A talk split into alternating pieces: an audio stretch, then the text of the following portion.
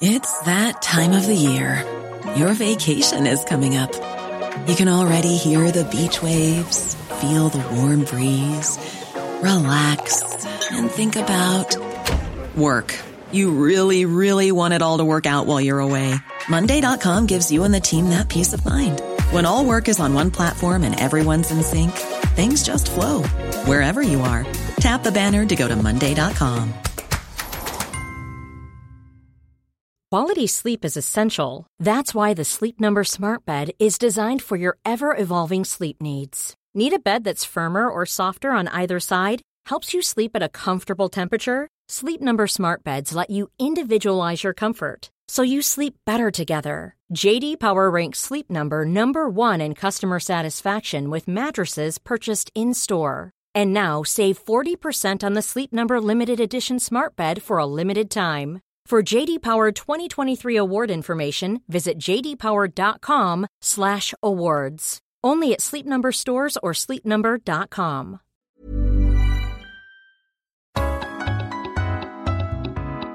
You're listening to the FT Money Show from Investors Chronicle and FT Money.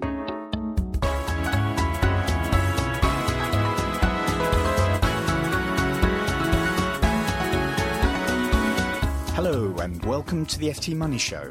In today's programme, has the housing market hit rock bottom?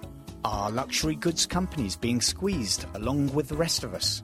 And the good and bad news about a scheme for donating small lots of shares to charity.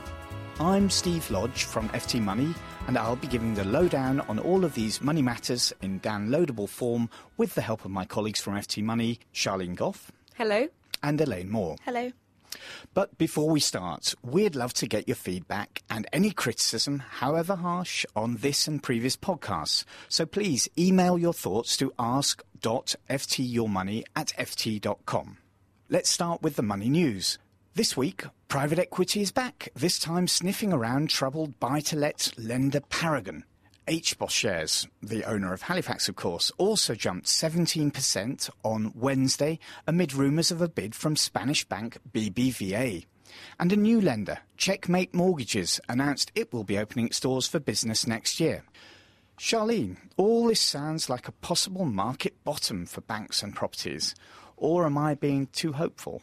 I don't think you're being too hopeful, Steve. No, all those things you pointed out are the signs that we might be seeing the bottom of the market and that a recovery might be around the corner. It's still pretty early days, but I think we can safely say these are some green shoots coming from the property market. But isn't it still a little bit sort of edging around the dance floor? One of these private equity firms, correct me if I'm wrong, that's looking at Paragon was the one that walked away from Bradford and Bingley. Yes, TPG Capital. And it obviously didn't like what it saw at Bradford and Bingley. It's having a look at Paragon. Blackstone, the big US private equity firm, is also looking at Paragon. And I think the timing is pretty interesting, really, because these mortgage lenders have been in trouble for months now. So the fact that they're looking at them now signals that these private equity firms might be thinking the worst is over. And really the market downturn this time has been fuelled by the lack of available mortgages. And, of course, we've got Alliance and Leicester being bid for, or an agreed bid by those other conquistadors, you know I like that word, Banco Santander, the Abbey owner, last week as well. I guess the real question for everyone, Charlene, is how long is this going to last? Is it all going to be over by Christmas, or is it all over full stop? I don't think it's over yet, unfortunately. A few months ago, people thought interest rates would be going up and the market downturn could spread into next year. Now the outlook is looking a bit more positive, but things could change again if inflation continues to rise.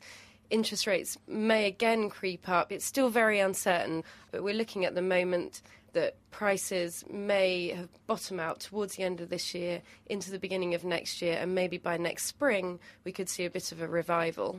Lane, an opportunity for you to get on the housing ladder, maybe. Well, exactly. I was just going to say that in the last 2 weeks, mortgages have come down very slightly, haven't they? So for first-time buyers like me, is that good news? Is that should you start thinking about houses again, or? I think it's good news, yeah. And you're a first-time buyer.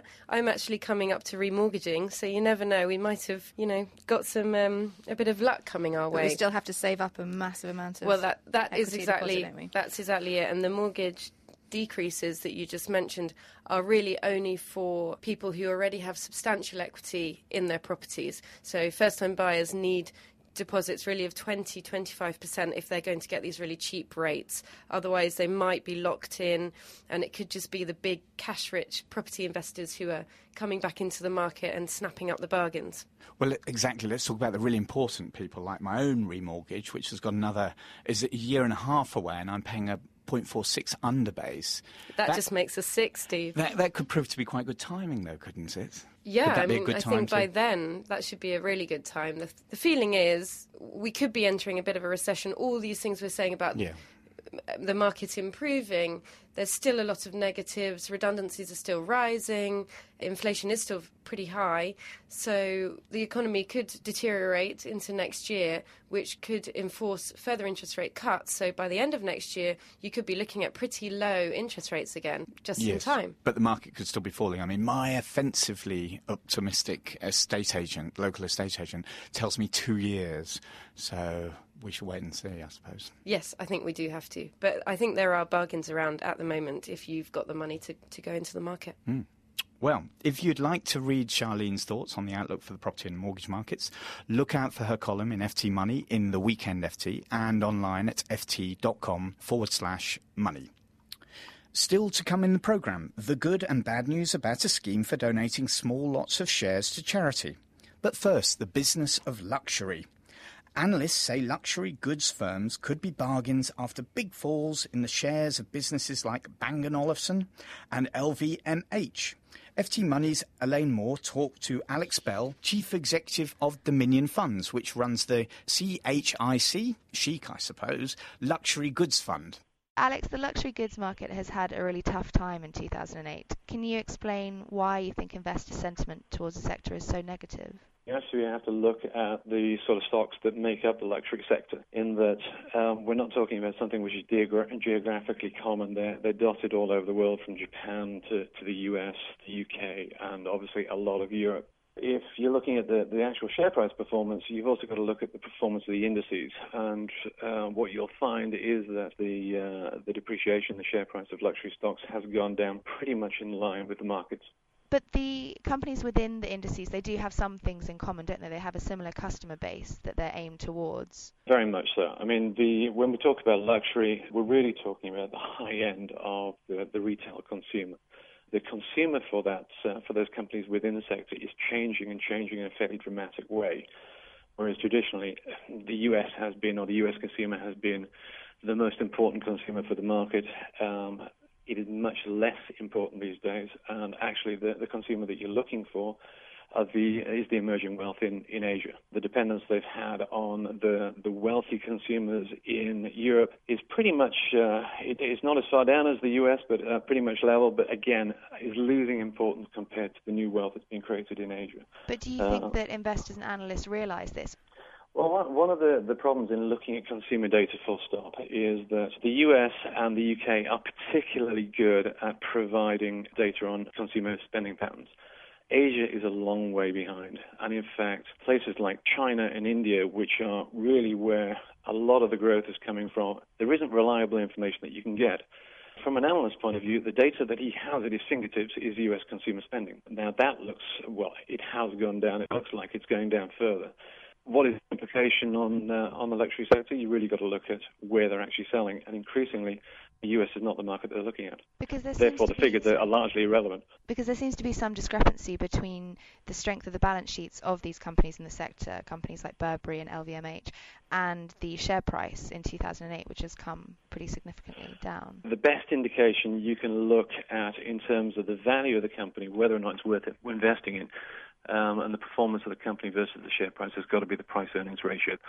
What we've seen over the last 18 months is that the universe of stocks that exist within the luxury sector have gone from a PE of 25 times earnings, so the value of the company is roughly 25 times its earnings, so the average has now dropped to 10 times its earnings. What that means in simplistic terms is that the stocks within that sector are now a lot cheaper, but it's also indicative of the fact, given that share prices have fallen, that the companies continue to strengthen really quite strongly.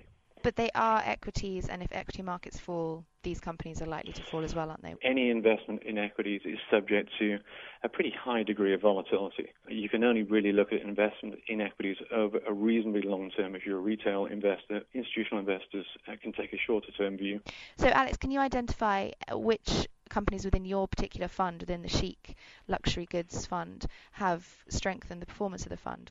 We have moved away completely from those stocks which drive their profits through the distribution of luxury, and more towards those stocks that own their own distribution and are in the, shall we say, best of luxury class, being LVMH, Louis Vuitton, Hermès, Richemont, which owns, you know, fairly famous marks like Montblanc and Dunhill, and jewelers like Bulgari. So strong brands, and ones that are targeting the emerging markets rather than the US consumers. Yeah, in particular, those that have a big footprint in the US are going to suffer over the next year or so. Those that have made the investment in terms of getting into Asia and creating the distribution for their product lines in Asia should do a lot better. That was Alex Bell of Dominion Funds.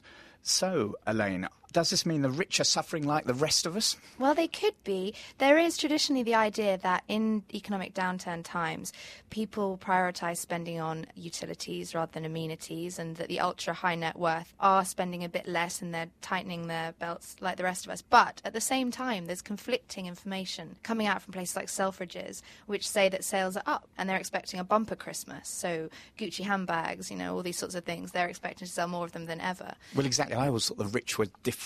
You know, they were the people who bought these £5,000 handbags on the Champs Elysees. You know, and this is it. They always have money. They always will have money. They'll always spend their money. It's a really interesting. The luxury goods market is so interesting right now because the companies themselves don't seem to know what's going on. They're asking, just like the rest of us, what's happening. Their sales appear to be up, but the share prices are way down. Alex Bell's fund, this CHIC fund, is down 31% since inception last year. So it's not a great time for investors. But at the same time, the companies themselves are doing fantastically well. They're selling all over the place. But do you think that reflects the sentiment that what people are thinking is going to happen over the next 6 months to a year? So they think there is going to be a bit of a downturn coming, and even these super rich people might have to tighten their belts a bit.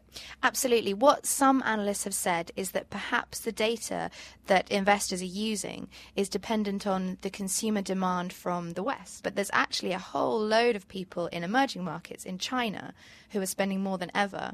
And they, some people say, are going to carry on spending more than ever. It's up 20% this year. It's expected to be 20% up next year.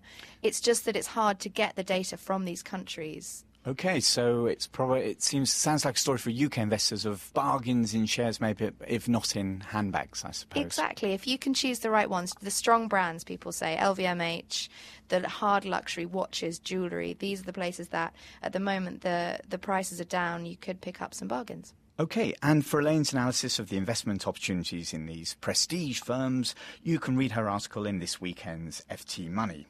Finally, donating shares to charity. This week saw Barclays Stockbrokers, the UK's biggest retail broker, promoting something called National Share Giving Day and a service called ShareGift. So that sounds like a really good idea, Steve. How does it work? Well, the good news is that this service was set up to aggregate all those small tiddly little holdings where you're getting pennies in terms of dividend checks.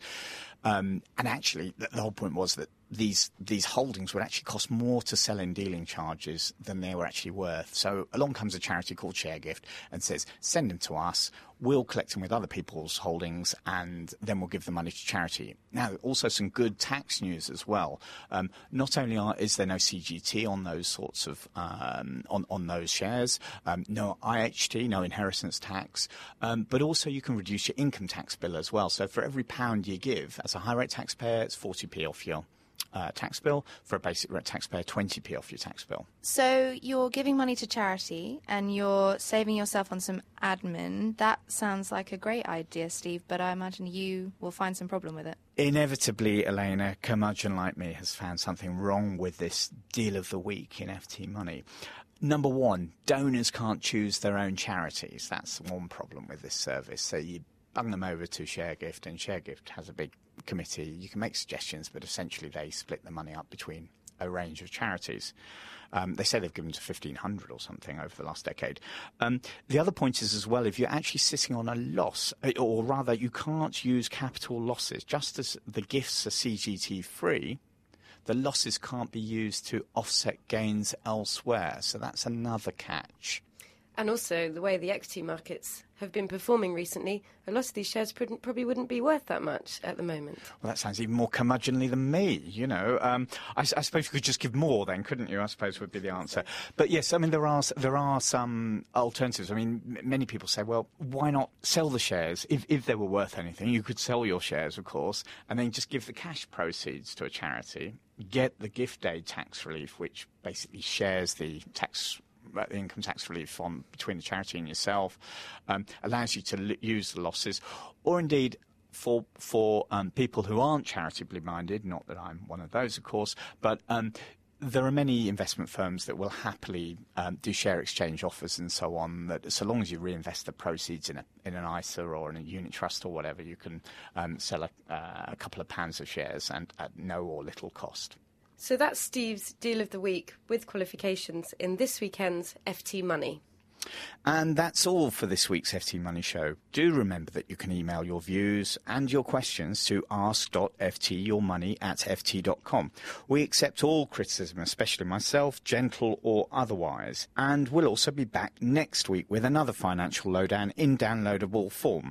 But until then, it's goodbye from me, and it's goodbye from Charlene and Elaine. Goodbye. Goodbye.